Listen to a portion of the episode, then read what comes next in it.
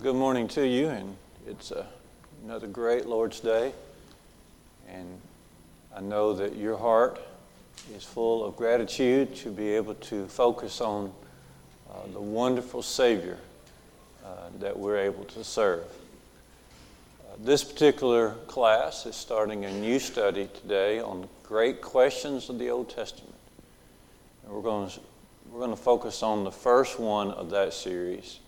And there'll be different teachers that'll be teaching um, with these questions. Uh, if you'd like to have a book that deals with um, this class, then Brother Brother Paul has these books, and um, um, um, why don't we just wait? To, okay, you can go ahead and pass them out. Um, It doesn't matter. You, if you'd like to have a copy of the book, then that's fine. Yeah, one per married couple right now until we see how many uh, we have. One per married couple.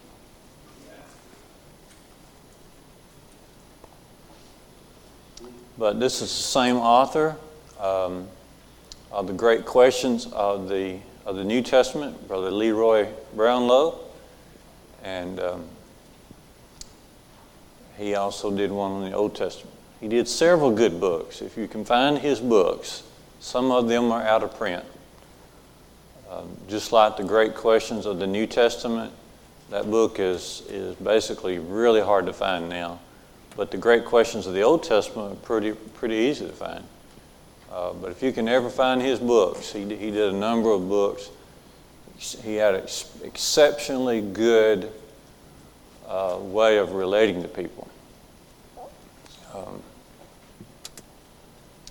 he did a number of books helping with grief. One of his books that he wrote, one of my favorites, I give them out all the time, it's called Jesus Wept, and it deals with grief. So, um, great questions. And as Brent was reading, Uh, he read our first question this morning from Genesis three. Genesis three, verse one, will be our focus uh, this morning. This is a question from who? Who asked this first question here in Genesis three? Who asked this question? Satan.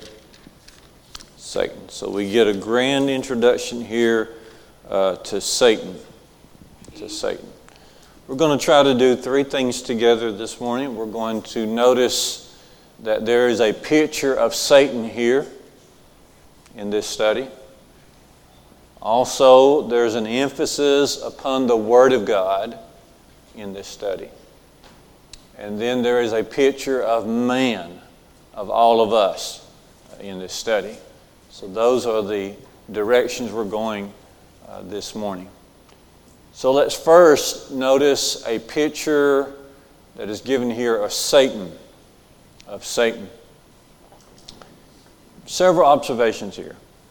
First, we are warned about Satan from cover to cover, from, from the first part of the Bible to the last part of the Bible, all throughout history. Here, here Satan is appearing in the very beginning of time. And from this point onward, we are warned about him. Warned about him. Notice how Genesis three, verse one. Now the serpent was most crafty. Subtle is he. Okay. So let me just ask you, can you think of um, can you think of, of places in the Bible that mention Satan? Just as we get started thinking about him. Can you mention Can you think about times when Satan appears? Hmm? Job. Job chapter one is prominent in our minds. He appears with the other angels or with the sons of God as they present themselves before God. And, okay, Matthew four, what is that about? That is the temptation of Jesus, lust, flesh, lust, the pride of life, and Jesus overcome all three. Okay, Jesus overcoming Satan in the wilderness, Mike mentions Matthew uh, chapter four. Okay. Uh, what about any other places you can think of where, where Satan is mentioned? in Scripture. All right. So you might want to jot uh, a few of these things, uh, a few of these down. Luke chapter ten, remember seventeen and eighteen, Jesus has sent out his disciples on a mission, and they had had uh, some good works being done, and Jesus said, "You know, I beheld Satan falling." Is that what he said? Luke ten, um, seventeen and eighteen. "I saw Satan fall like lightning from heaven," Jesus says. In other words, when you do the gospel work, that means that um, you are you're working against uh, Satan. In Luke twenty-two and verse um, three, Uh, the scripture there mentions how Satan entered into the heart of Judas Iscariot, who would betray Jesus. And that same type of reference is mentioned in John thirteen and twenty-seven, as they all sat there at the Passover supper, and Judas entered into the heart, or rather Satan entered into the heart of Judas. The Gospel of John mentions Satan several times. John eight forty-four. John eight forty-four is a is one you remember, where Jesus told the Jews, "You are of your father, the devil." Okay. He is the father of liars. He has sinned from the beginning, and you are just like him. John twelve and thirty-one. Jesus says, "Now has judgment come to the world, and now has the prince of this world been cast out." And Jesus was able to say that because he was just about to head to the cross, die for the sins of the world. Satan is going to begin to lose his power, prince of this world. And Paul in his epistles mentions Satan a number of times. Number of times. He calls him in, in Second Corinthians four and verse four, "The God of this world has blinded the minds of the unbelieving." Remember that? Second Corinthians four. And checking your Bibles, Second Corinthians chapter two as well. You'll notice that Paul mentions that we are not going to be outwitted by Satan, for we are not ignorant of his devices or his designs. See that? Also in Second Corinthians, Second Corinthians chapter eleven,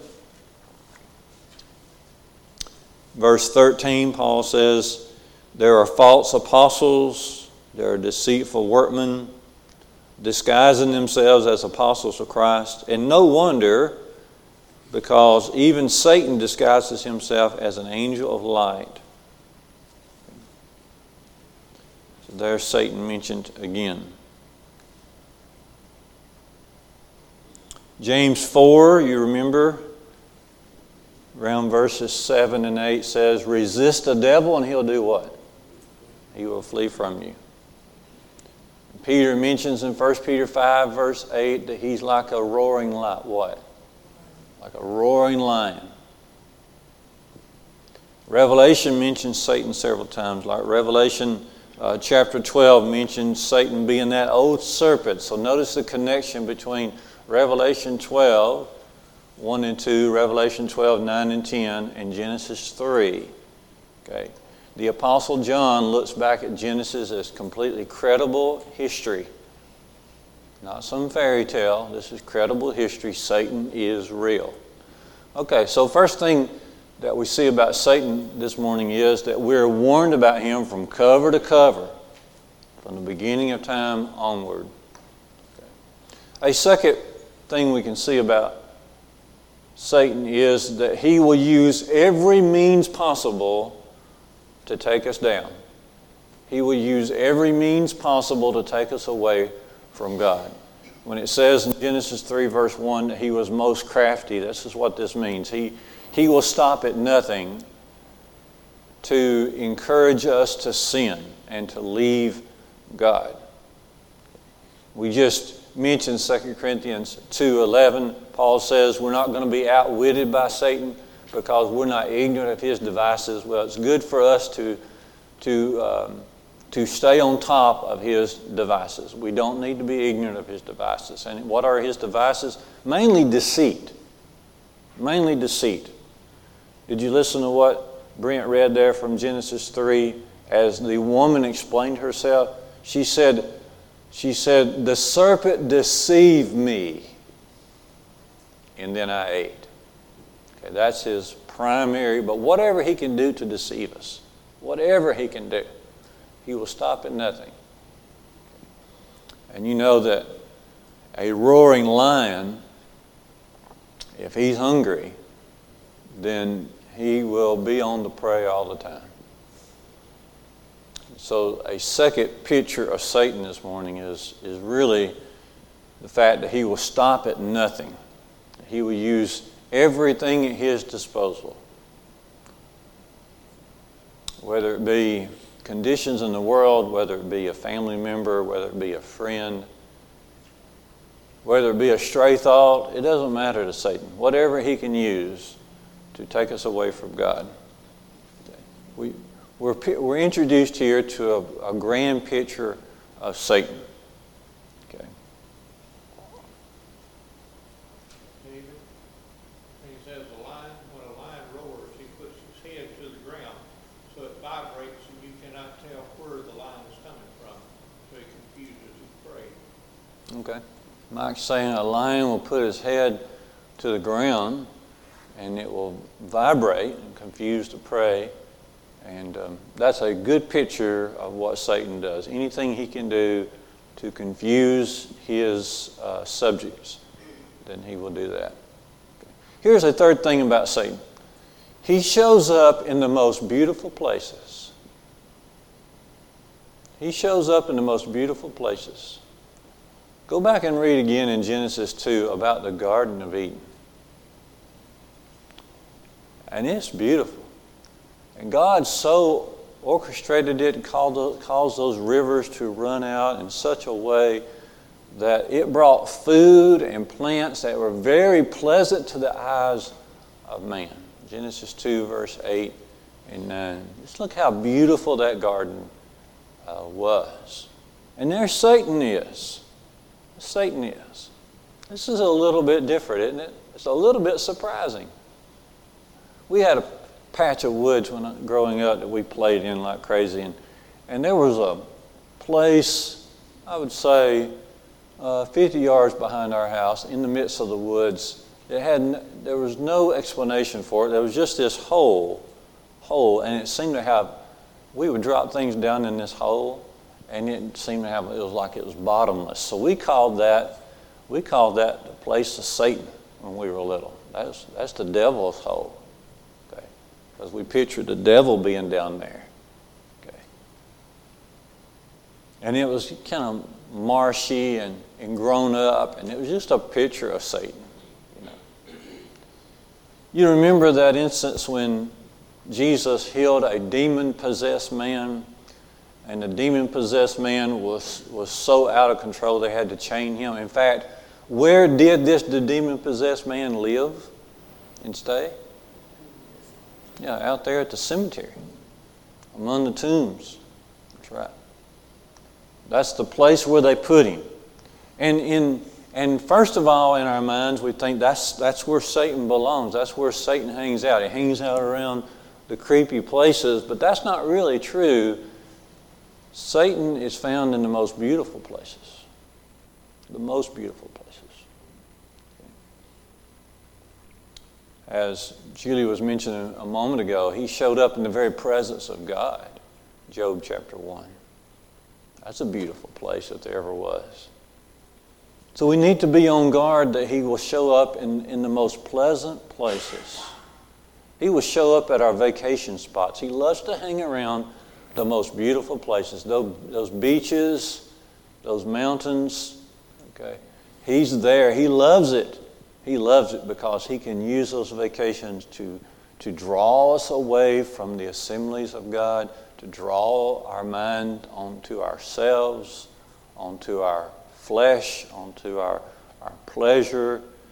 You know, Second Timothy three, one through five says in the last days there will be lovers of self, lovers of money, lovers of pleasure, but not lovers of God. It's where Satan hangs out. He hangs out on the beaches a lot. A lot of alcohol there, a lot of nudity there. Okay. He loves to hang out in these beautiful uh, places. So we need to be on guard. Be on guard. It's not much more beautiful than when you see mom walk into church with her little ones. It's not anything much more beautiful than a young family growing up, but that's where Satan likes to get, you see, those beautiful places. He likes to get inside marriages. He likes to get inside families, and he, he works on families through T V and through media, and he loves to be there. You see, he's, he's not hanging out at the cemetery. He's looking for these beautiful spots, and he's even here this morning. He will, he loves to show up at church assemblies, and and as long as we we can. We can worship God as long as our mind is not on God. Right? As long as our focus is somewhere else. Satan doesn't care if we worship God. He knows that it's not true worship if, if our mind is somewhere else. You see. So let us be on guard. He shows up the most beautiful places. Now here's a fourth thing about, about Satan. He works against people through people. He works against people through people. Now, Brother Brownlow here in the book makes a good observation. He says the reason on this occasion that Satan works through the serpent is because there's no other people on earth yet. Okay. And I think that's a great observation, because from here, this point on, basically Satan works through people, other people. As we mentioned a little bit ago, John eight forty-four, Jesus told religious people, the Pharisees and Sadducees, he told them, you are your, of your father, the devil. Okay. You might glance over Acts uh, chapter uh, thirteen, when Paul first began his missionary journey, ran into this false prophet by, what was that name, Sergius Is it Sergius Paulus? Yes. False. No, no, let's see. That's not right.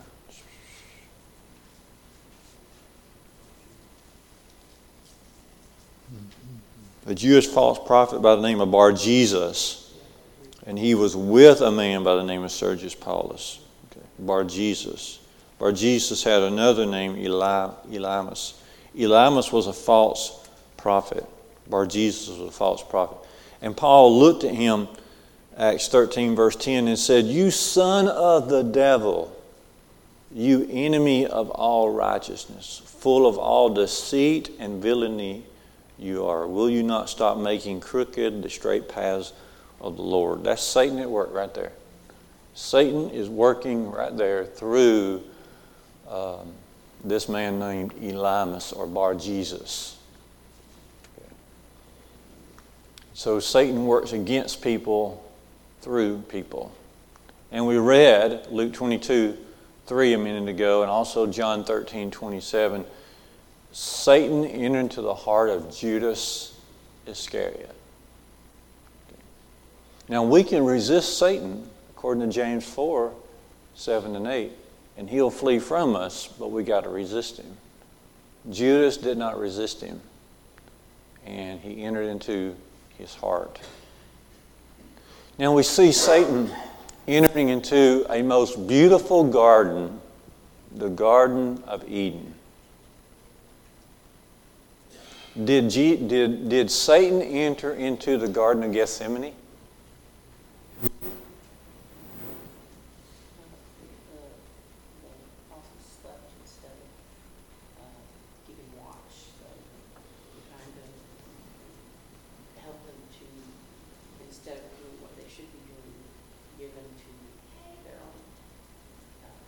He did in the garden rebuke the, the apostles for, for being sleepy instead of being focused. Think about it further, though.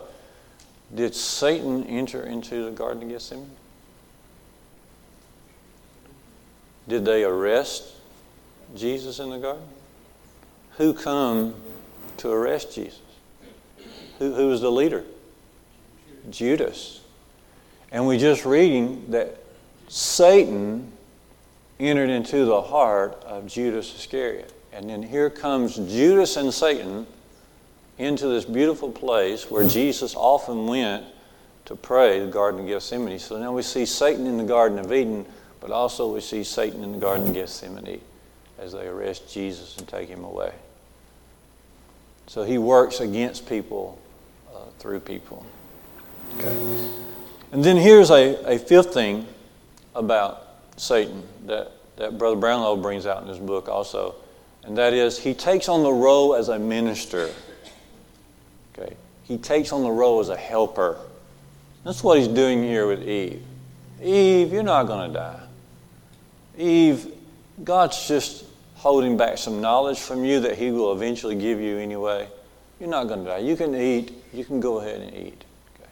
That's what Satan does often. He shows up not as a villain, but as a helper. Rarely does Satan show up as as, a, as with a with a pitchfork and, and with all dressed in in uh, red and black outfit. You know, he's here to help. Satan is here to help you. Of course he is. As we read in Second Corinthians eleven, he he appears as an angel of light. You see, not as a demon of darkness. It's not what Satan's about. He want, he shows up as a minister, as as a pastor, as an elder, as as an angel. You know, he's here to help you. Okay. We see that play out in life. Alcohol is not bad. It just helps you relax. Right? It just takes the edge off. Nothing wrong with that. Nothing wrong with a little alcohol. That's Satan at work. Abortion's not about murder. It, it's about your personal rights. It, it's about it's about the health of a, of a woman. It's it's not about murder. Satan's here to help. He's here to help. Okay. Mechanical instruments of music. There's nothing wrong with that. Use those things because that will create more unity uh, in the ultimate body of Christ. You see, that's Satan behind that thought, and and and he's here to help. He's, he's, your, he's your guiding light, is what he is.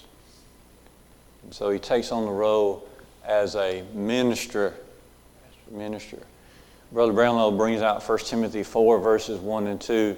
This minister of, of so-called light has doctrines. Uh, First Timothy two, four, or First Timothy four, one and two mentions doctrines of demons. Okay. Satan has things that he teaches.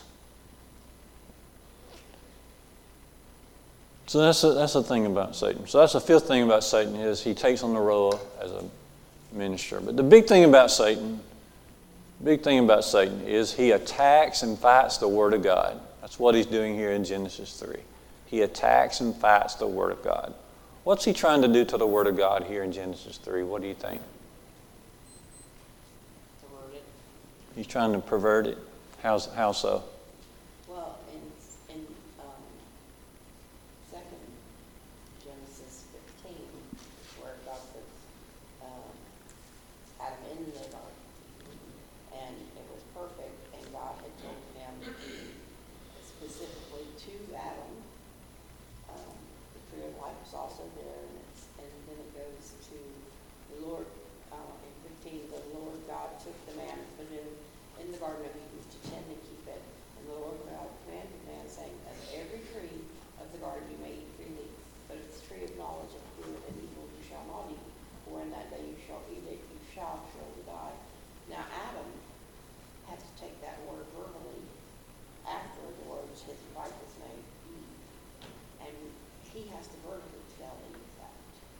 Okay. So once he exchanges that to his wife, we can eat of any tree in the garden, but not the tree of good and evil. And she thinks it also means you cannot touch it. Now maybe Adam said that, don't even touch it. And she thought that was God's word. Mm-hmm. So we always have to go to God's word and know it explicitly. Okay. You got to read God's word closely. That's right.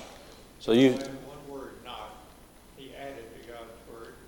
Uh, she said, Eve added, don't touch it. Yeah. So Satan added the word not there, you shall not surely die. Okay. Notice his question in Genesis three one. Has God said you shall not eat of any? Now, is that what God had said? God, all this was made for Adam and Eve to eat, except for the one, the tree of the knowledge of good and evil. Okay. But all the tree of life, they, go eat, work it, eat it, enjoy it. Okay. But he he attacks the word of God by twisting it, by changing it. Okay. And that's why we must be on guard. We look to the word of God. So he. His primary emphasis is to attack the Word of God, to deny the Word. Look how straightforward Satan is. God said, you shall surely die. Satan says, you shall not surely die. Okay. What does the Word of God say? The Word of God says, God made them male and female. What is Satan saying about that today? Just outright denying male and female. Isn't that incredible? But that's what Satan does. He'll just take the very opposite position of what reality is, what God is. Okay. You shall not surely die. You're not male and female. Where'd you ever get that idea? You know? So that's what he does. He attacks the Word of God. He twists it. He will take it away. You recall in the explanation of the parable of the sower, Luke eight, eleven and twelve. Satan is brought up as Jesus explains the parable of the sower. Luke eight. Now the parable is this, Jesus says, the seed is the word of God, and the ones along the path who are those who have heard, then the devil comes and takes away the word from their hearts so that they may not believe and be saved. Whatever Satan can do to keep the word out of our hearts is what he'll do.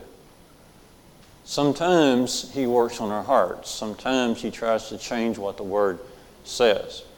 Second Corinthians four four, the God of this world has blinded the minds of the unbelieving. So he's working both on our hearts, and he's working to try to change what people think the Word of God actually says.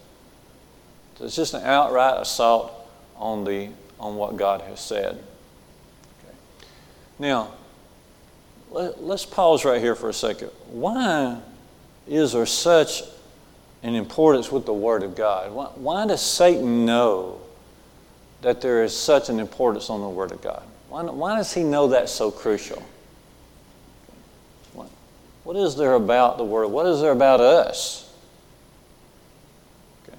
You remember uh, Jesus, I think it was in John six, looked to Peter and said, will you also go away? Peter said, to whom shall we go? Thou hast what? Thou hast the words of eternal life. Satan knows we have nowhere else to go. We, without the Word of God, we are lost. Satan knows we cannot trust humans. Okay, we cannot trust ourselves. Remember Proverbs uh, three, five, and six says, trust in the Lord with all your heart and lean not on your own understanding. Don't do that. Don't lean on your own understanding. Satan knows we can't trust ourselves. Satan knows we can't trust our feelings. Proverbs uh, fourteen, twelve says, there's a way that seems right unto man, but the end of those ways are death. Satan knows we can't trust our feelings. Satan knows we can't trust our own hearts. Jeremiah seventeen, nine and ten says, the heart is deceitful above all things, it's exceedingly wicked. Our heart can tell us one thing, and that can be the very opposite of what God has said. We cannot trust other people. Jesus warned about the false doctrines and commandments of men, Matthew fifteen, verses eight and nine. Some teach as their doctrines the, the, the false commandments and and doctrines of men. Okay. And so Satan knows this. And we must understand just how vitally crucial it is that we are with God in His Word. And Satan is going to be working all his might to get us away. And so a picture of Satan here in Genesis three, it comes down to his outright attack on the Word of God. And notice also one other thought about Satan, and that is sometimes he will ask questions with a with an ulterior motive or with an ulterior motive. Okay.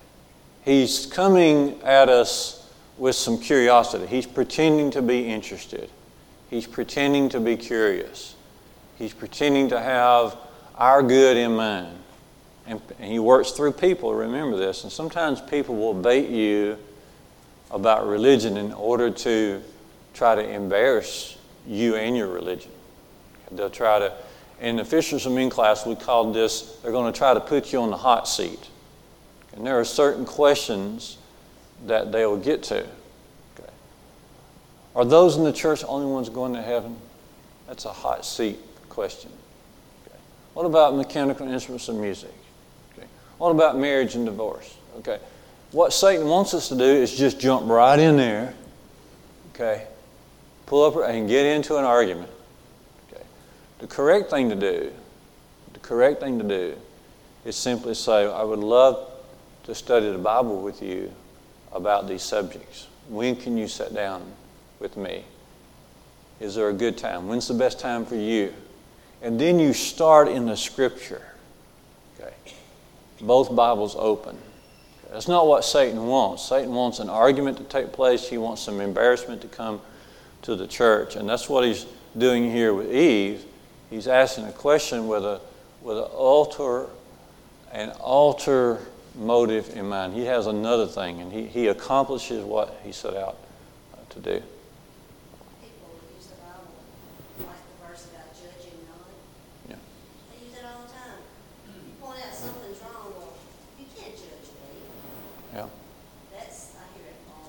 Yeah, that's that's another hot button thought is uh, you're judging, you're judging.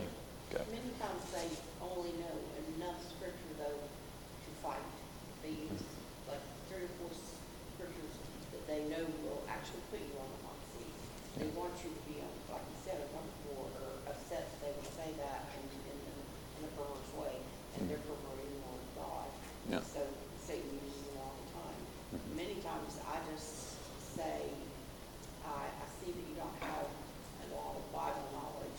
Many of them you can't get to and sit down with. Mm-hmm. So I, I direct them to uh, apologetic press dot org, and I direct them to W V B S or W B S dot org so okay. that they can gain knowledge, true knowledge. And, you know, right. That's what I say to them. Here, here's some true knowledge. There's these sites you can learn about God. Yeah. So. That's so true. But again, the same thing with, with judging is, would you like to see what your Bible has to say about that? Usually I don't want to do that. I don't want to open my Bible. I'll just throw that out at you. Well, what about just sitting down and, and would you like to read and study with me the Sermon on the Mount where Jesus mentions that? You know? But that's that's what we ought to do.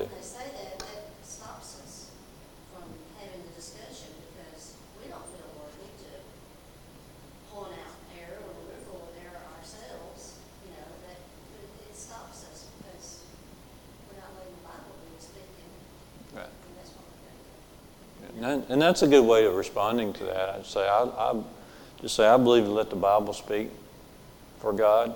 And so, what about you? Would you like to sit down? When's a good time to sit down and talk about this? You know? um, one of the great principles to, that I try to keep in mind is James one, nineteen and twenty. Uh, it's talking about receiving the Word of God there. Be uh, swift to hear and slow to speak. And then he says this, for the wrath and slow to anger. Okay. Qu- quick to hear, slow to speak, slow to anger. For the wrath of man cannot work the righteousness of God. You cannot properly study the Bible if you're angry. You can't do it. Don't even try. Okay. And so we don't want to be arguing. And that's what Satan wants to draw us into. He wants us to He wants to throw that bait out there. But to be able to understand the Word of God, you've got to be of a, of a peaceful heart and a calm mind, trying to help others, but uh, in, in the spirit of the Lord, not the spirit of Satan. All right, let's quickly look at uh, how man is pictured here in Genesis three. First, man is pictured as being crea- created in the image of God, which is huge because God has given him uh, the ability to choose. Okay, uh, I always think of it this way. Think, feel, choose. We're able to do that. Animals are not able to do this, but we're able to think, feel, and choose. Think, feel, and choose because we have a soul. We have a soul because we're made in the image of God. There's a part of us, the inside part of us, that's like God. So we're able to think, feel, and choose. Learn, think, feel, and choose. And so that's the position God put us in. Choose you this day whom you will serve, Joshua twenty-four, verse fifteen. And so Adam and Eve must choose, must choose. Even though they're in this beautiful garden, God has blessed them tremendously, but He's not going to make the choices uh, for them. Second thing about man, Brother Brownlow brings this out really well. Man is always set between God and Satan. Always. Every day we wake up, we have a choice between God and Satan. And James four is so good about this. Resist the devil and draw nigh to God. Okay, that'd be a great passage to really contemplate with this lesson. Resist the devil, draw nigh to God. Right there in that little paragraph of James four, what is it, six through ten or so. That's every day. That's, that's our position on this earth. We're right in between God and Satan. And then man is pictured here as needing a lot of defense. Brother Brownlow closes this chapter on the fact that we need defense. And he gives us three or four suggestions there. First of all, he gives us the suggestion of First John four, verse one, where he says to try the spirits. In other words, test what people are saying to see whether it is of God, because there's many false prophets that have gone out into the world. Notice what John says. There's not two or three false prophets. There's not just a bunch of them. There are many of them. Okay. And we must test what people say with the Scripture. Okay. So that's the first piece of it. Second piece of advice is pray and watch, because the devil is as a roaring lion. So we must pray. Jesus teaches us to pray, not to enter into temptation. That's the best way to, to go about it, is to never get to that tempt, temptation spot in the first place. So we pray, uh, help us not to enter into temptation. Deliver us from evil. And then, so we test the prophets and we pray, and then especially Uh, he says you need to think about Ephesians six and the Christian armor. Put on the whole armor of God, every bit of it, whole armor of God, that you may be able to stand against the wiles of the devil, Ephesians six, ten through thirteen. And we remember those pieces of armor. Put on the belt of truth, the breastplate of righteousness, the shield of faith, the helmet of salvation, the sword of the Spirit, which is the Word of God, having your feet shod with the preparation of the gospel of peace. You see how important the Word of God is to keep us protected? Every piece of the armor, the Christian armor, is associated with the gospel or the Word of God. Okay. So, what a great question here. The question comes from Satan. But it helps us because we've got to know how he works. And that's what this first question is all about. Let's have a prayer and then we'll get ready for worship. Lord, help us today as we carry on our worship, as we get ready to worship in spirit and truth. We thank you for your goodness, O Lord. Thank you for our Savior. We're thankful that we have the tools in a relationship with you to fight against Satan. Thank you for the grand hope of heaven up above. In Jesus' name, amen.